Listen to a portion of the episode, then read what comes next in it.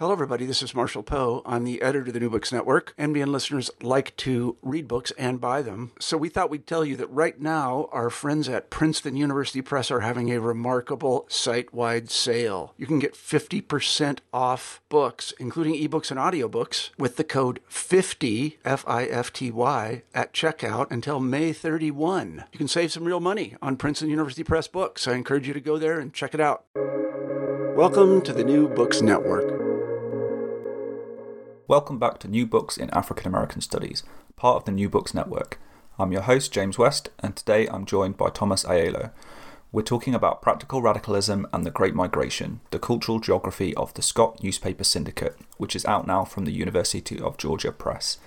Tom is a professor of history and Africana studies of Valdosta State University He's the author of several books, including The Life and Times of Louis Lomax and The Grapevine of the Black South, both of which have featured on earlier versions of this podcast. Hi, Tom. How are you doing today? I'm well. How are you? I'm all right. I'm waiting for spring. It's coming at some point. It's not here yet. It's been here in Georgia since February, so.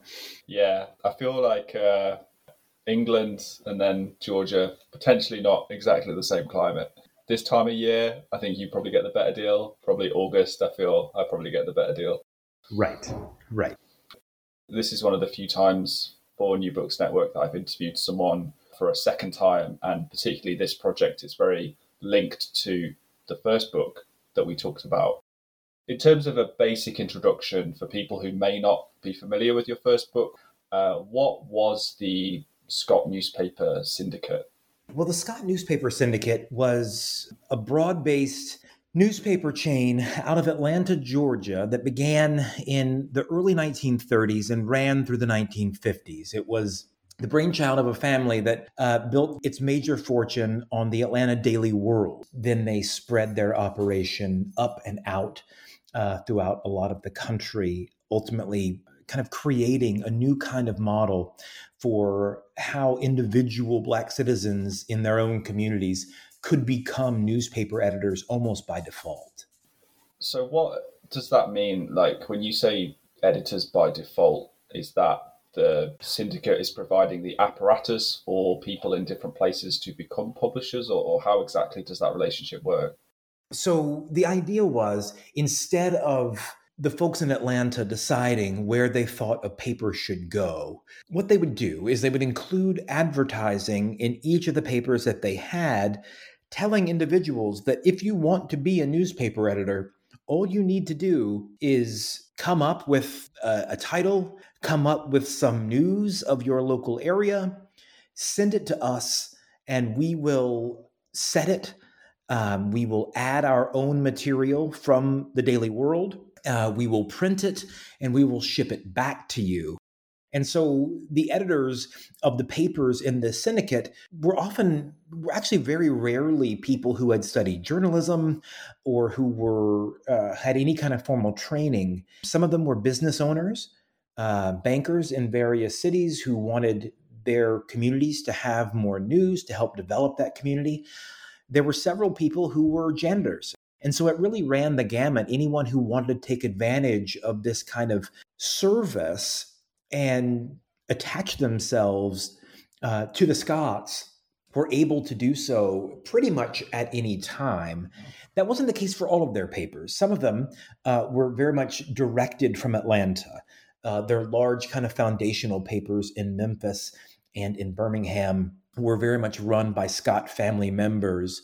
But many of the other ones were papers of opportunity, thereby creating this opportunity for a, massive influence over uh, black newsmaking throughout the South and eventually outside of it in a way that didn't happen with the other kind of syndicates that we see coming out of Baltimore or Pittsburgh or uh, Chicago. Do you see other differences between the black press in the South and, and in other areas, particularly in the Midwest and the North, like philosophically or politically? Um, what about black papers in the South makes them distinct?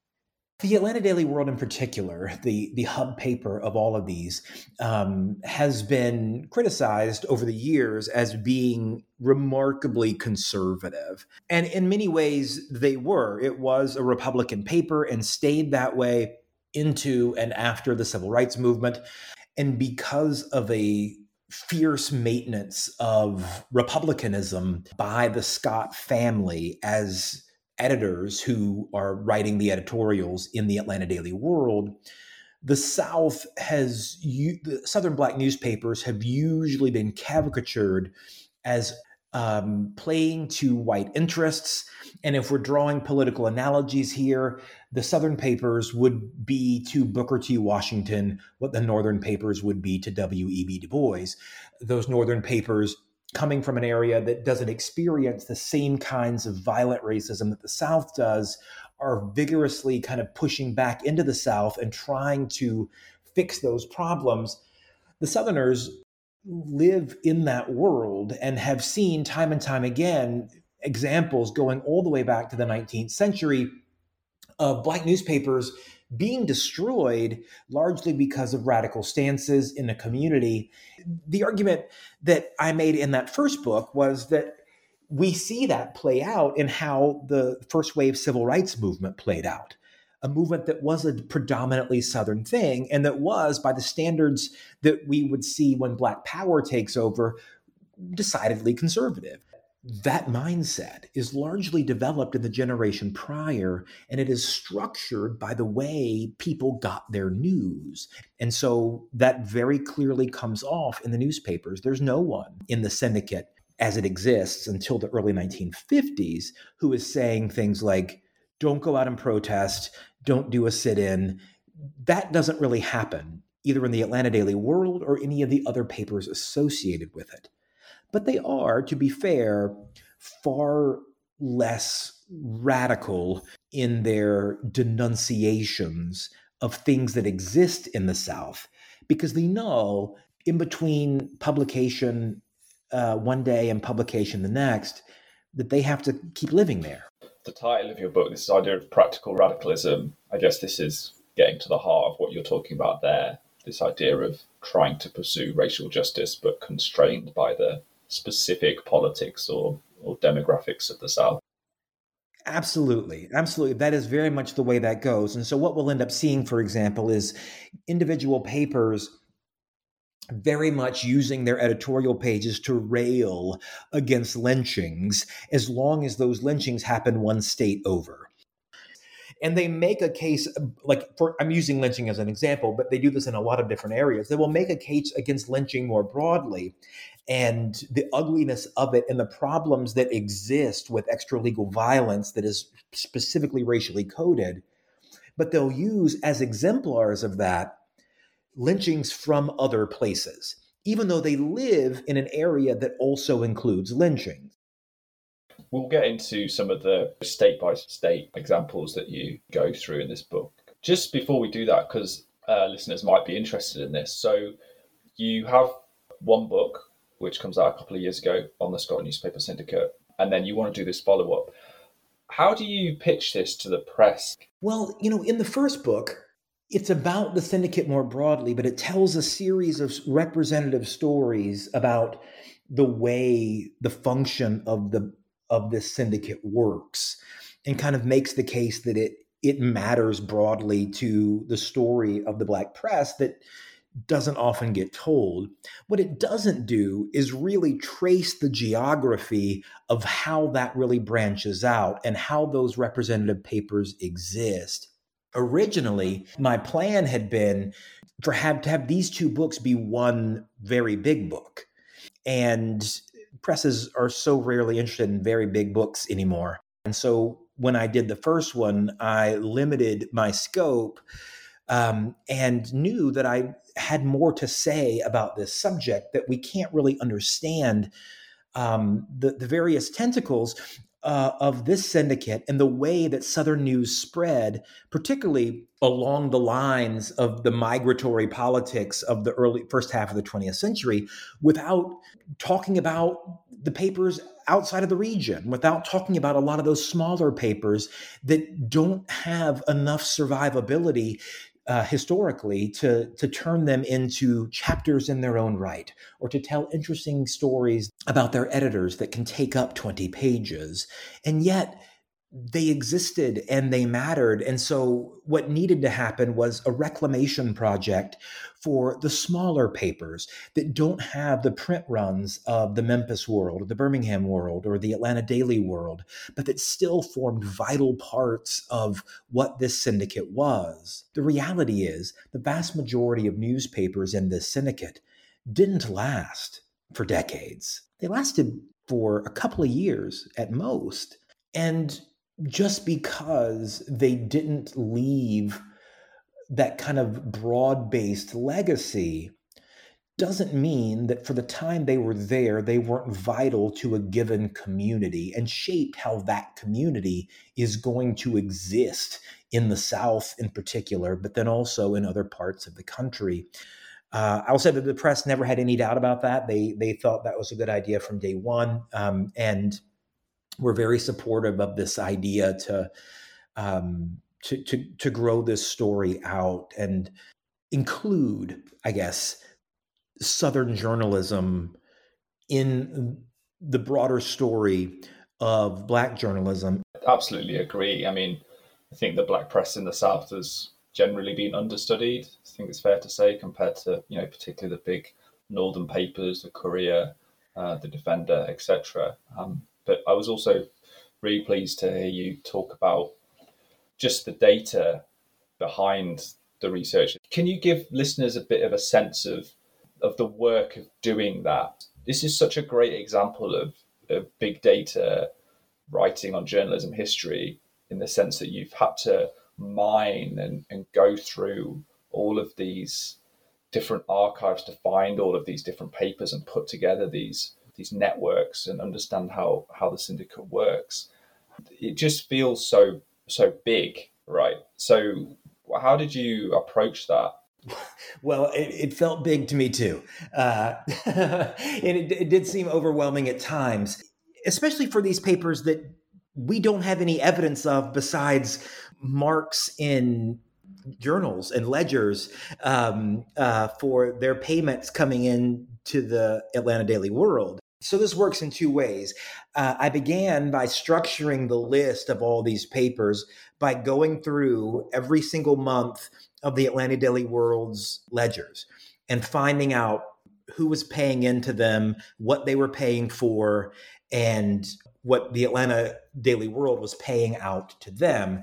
Uh, the Atlanta Daily World's archive does exist. It's not as complete as some of the other papers in the north, but it is still pretty good. It's housed at Emory and it has a lot of great information there, including a lot of those old ledgers from when it was founded in 1928 on forward.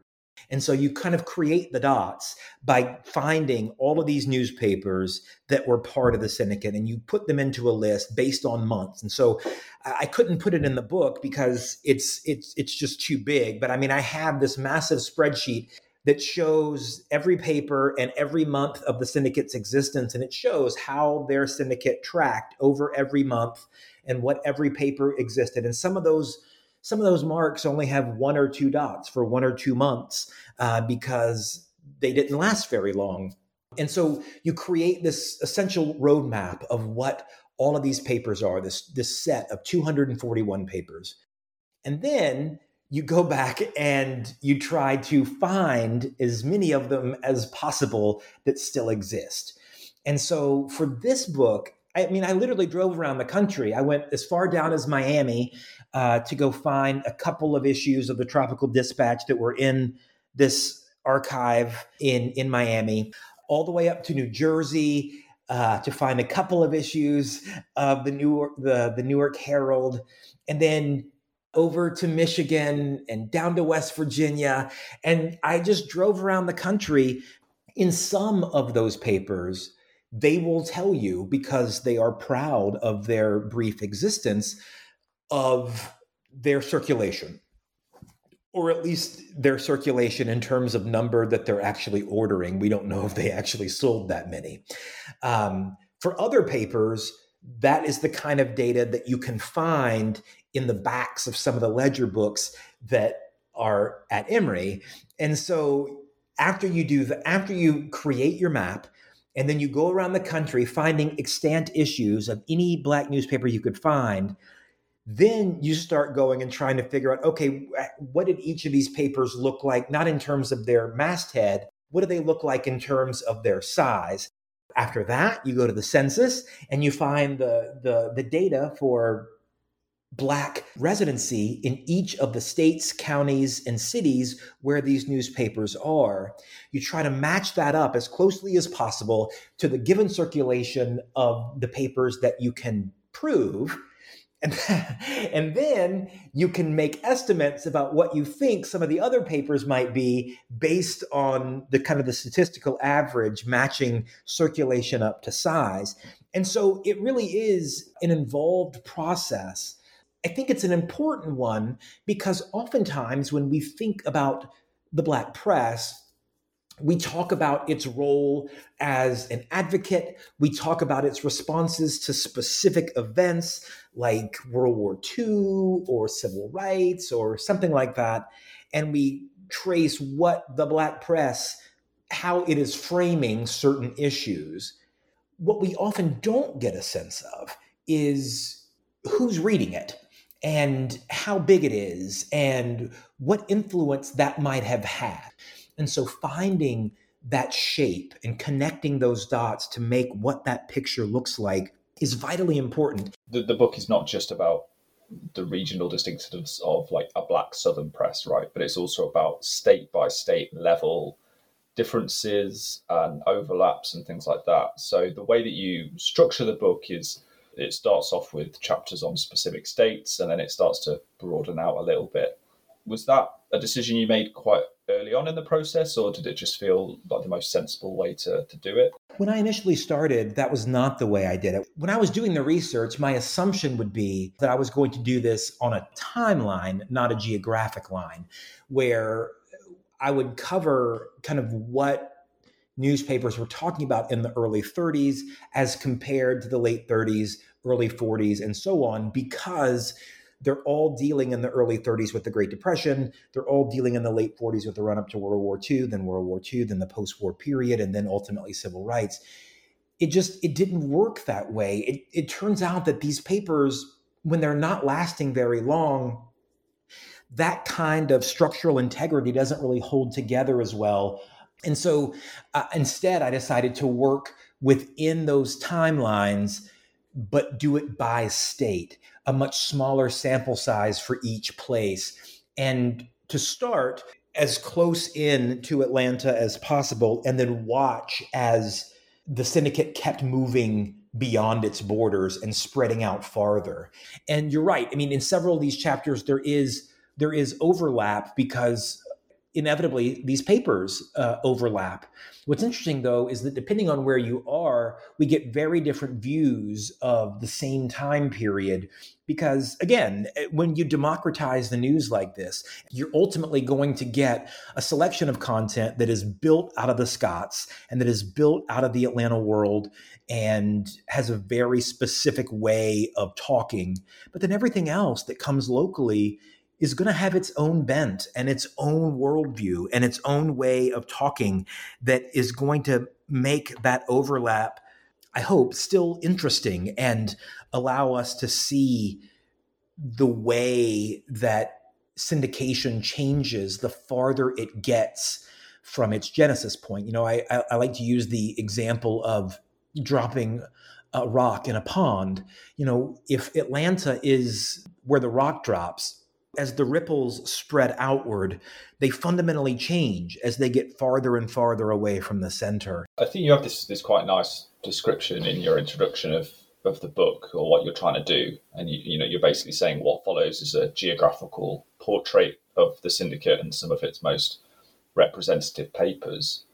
What does that look like? Because that doesn't necessarily just map onto like which were the largest. So, how did you choose exactly which papers to use as representative in, you know, for example, Georgia or Alabama or somewhere else? So, I will say, first of all, that some of those choices are made for me by availability. Certainly, in some of the smaller states um, outside of the South, availability becomes the most important thing. And so I end up talking about papers simply because I have a couple of issues of, from them from some archive in the back room of some public library in Newark, New Jersey, or something like that.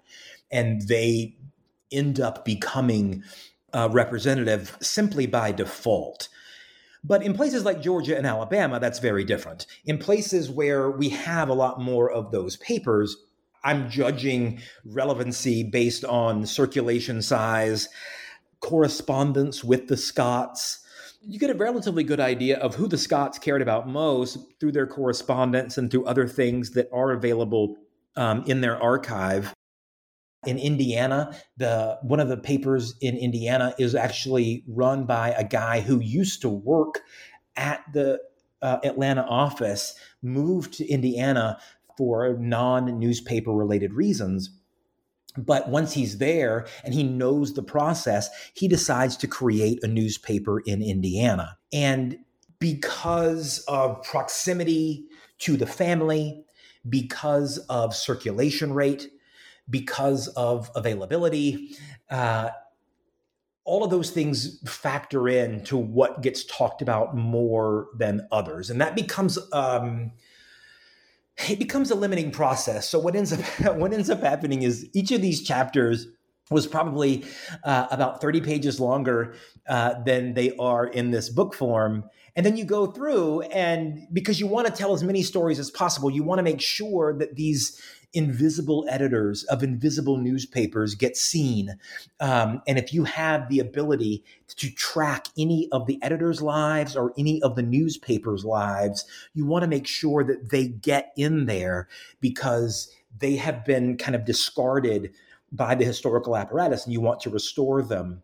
And so the chapters end up becoming gigantic and unwieldy. And then you go back and you say, all right, now that I have all of this what is the best synthesis of what this state has shown me over you know all of these all of these months of reading all the black newspapers in this state? And so then you kind of trim from there. It wasn't um, a process in which i said all right this this paper matters this one doesn't. Across the time period that you're looking at so we're really talking about the 1930s into the 50s what's the trajectory of that in terms of you know you've talked about Atlanta or, or Georgia being at the center and then these these outward ripples. So is it the case that um, the, the rise and fall of the syndicate, if you like, does that map to Georgia, or is it you see peaks in the number of papers happening at different times depending on the state? It's interesting. As far as the syndicate more broadly goes, there really is a bell curve. It, it really is a rise and fall. And that curve hits its peak in the middle of the 1930s. Uh, in the heart of the Great Depression, when the black population is poorer than it had ever been since slavery. And it kind of goes to show the willingness of black migrants um, leaving the South to try to take part in something like this when you do make a democratic news available to them. And so, at its height, for example, the syndicate had 40 something papers at, at one time. That was its height. Most of those papers didn't last very long, though. Eventually, while it starts as this small Georgia operation and it spreads out to 40 something papers all over the country, it begins to contract after that until finally in the 1950s we're back down to like five papers. And of course, the Atlanta Daily World is still around. The Birmingham World and Memphis World are not, but those three kind of made up the core and stayed throughout the civil rights movement. The Atlanta Daily World is the only one that still survives today. As far as each state goes, though, you can also see individual bell curves based on population influx in the interwar migratory patterns. So, for example, we just mentioned Michigan. Michigan does that very same thing. There was one syndicate paper in Michigan in the mid 1930s at the syndicate's peak. But in 1939, it explodes because there is a specific entrepreneur who wants to create these vehicles, and they end up getting seven newspapers at one time in Michigan. Now that goes away. And for the 1940s, there are only going to be two. So in each state, it looks a little bit different. And we can basically track that to population influxes in a given region. And to go back to that, that ripple metaphor, it really does look like that, where um, the concentration, the most papers are always going to be Georgia, Atlanta, um, South Carolina, Mississippi, Florida. And those papers tend to last longer, but there also tend to be fewer of them. Because if you live in Georgia, you are going to have access to the Atlanta Daily World. And so there becomes less reason for you to want to start your own paper. But in these other places, the farther out we get, we see more and more papers developing for shorter amount of times as people see a need they try their best they realize that doing a newspaper is not easy and that selling one in the heart of the great depression to a population that has very little disposable income is also incredibly difficult. And so it doesn't end up lasting very long. And so the number of papers increases the farther out you go from the center, but also the amount of time that they exist also decreases in proportion. It's yeah, it's it's really interesting to have this balance, like as you're describing there, between I guess saturation and then this network of smaller papers that don't last as long, but there might be more of them. Right. Do you get a sense of what the threshold is? Does there have to be a certain size of a black population in a particular area for a paper to start? Or does it depend more on just specific ambitions of, of editors in particular areas?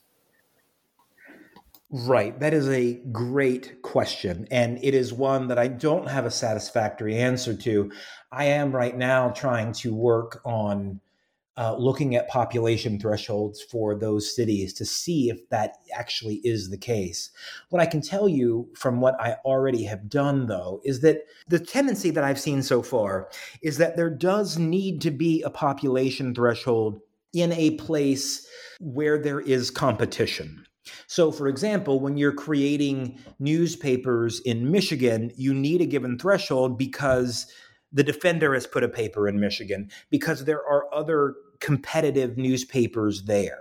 In Phoenix, Arizona, uh, there just happened to be someone who had, uh, a woman who had done journalism before, who had moved to Phoenix, Arizona from Georgia, who had been a reader of the Atlanta Daily World, and wanted to bring that Southern voice to a relatively small Black population in a predominantly white space. And they didn't really have the kind of population threshold for, for example, for the defender to come in and create the Arizona Defender. I mean, there wasn't that kind of level of Black population out in Arizona to make that a reality. And so the population threshold was way smaller than it had to be for something like the Courier or the Defender or the Afro to come and bring one of their papers there because it's just an individual in the community. And by making syndication a bottom up process, it allows an individual there to say, you know what? We need our own newspaper. We're not being covered by the local Arizona newspaper. So I know because I'm from Georgia that we can connect back home to this syndicate and get viable news right here if we do it ourselves. More broadly, thinking about American history or African American history, what kind of value do you think this approach adds?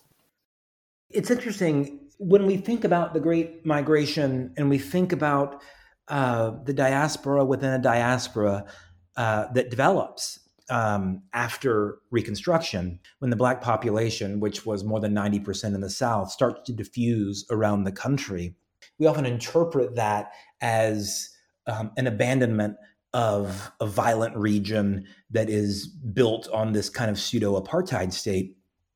But the reality is, just because you leave a place uh, physically you don't you don't leave it in other ways. I mean everybody who makes the trip on the great migration leaves family behind and leaves friends behind and leaves everything else behind. There is always going to be this connection to the south and the one way that umbilical cord can stay attached is through the news. And by bringing the news from home to your doorstep what you're doing is maintaining those historical ties in the very same way that we see linguistic, cultural, musical, and literary ties to the original spot uh, of the original diaspora.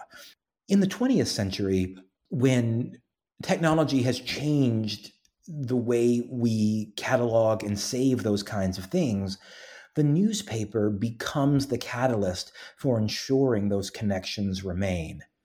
It might not be a viable method of doing things for, for example, other syndicates, because other syndicates were very much top down and were directed at a level, and it wasn't the community making that choice necessarily. It was businessmen realizing that there's a market for a newspaper. But the specific nature of this syndicate and the way they did this bottom up approach allowed them to really be uh, in a call and response with the migration patterns coming out of the South. I mean, this is a syndicate that was originally known as the Southern Newspaper Syndicate. It never intended originally to be outside of the South. It was called the Southern uh, Syndicate for a reason. Its original advertising claimed that you shouldn't read the Defender or the Courier that were being shipped down to the South because they weren't authentically Southern, and they and the only blackness that mattered was Southern blackness. They were inauthentically black, and so therefore you shouldn't read those. You should only read Southern newspapers.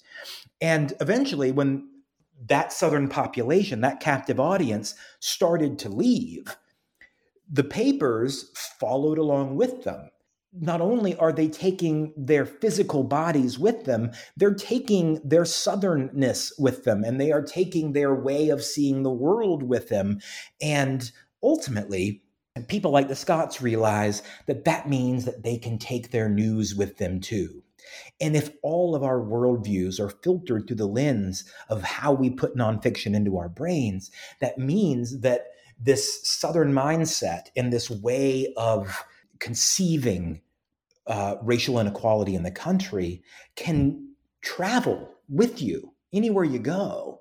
And because of the syndicate process, you can even be the one to help create it by doing it yourself, even if you happen to be um, a maid or in domestic service or a janitor or an elevator operator. And you can create your own newspaper and contribute to that knowledge making in a given community with a distinctly southern base that allows you to keep ties to the place that you still are part of i don't know what other elements of migratory culture would benefit from that kind of study simply because this is this kind of unique element where we are kind of democratizing something that is coming directly from the south but certainly in this case, and because of what they're doing, and because of the importance of how we receive news to how we see the world, this particular instance does lend itself to kind of tracing those lines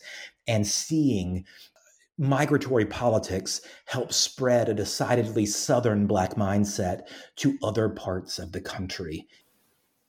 That's a great, you know, really evocative way to sum up hopefully listeners get a sense from this interview today.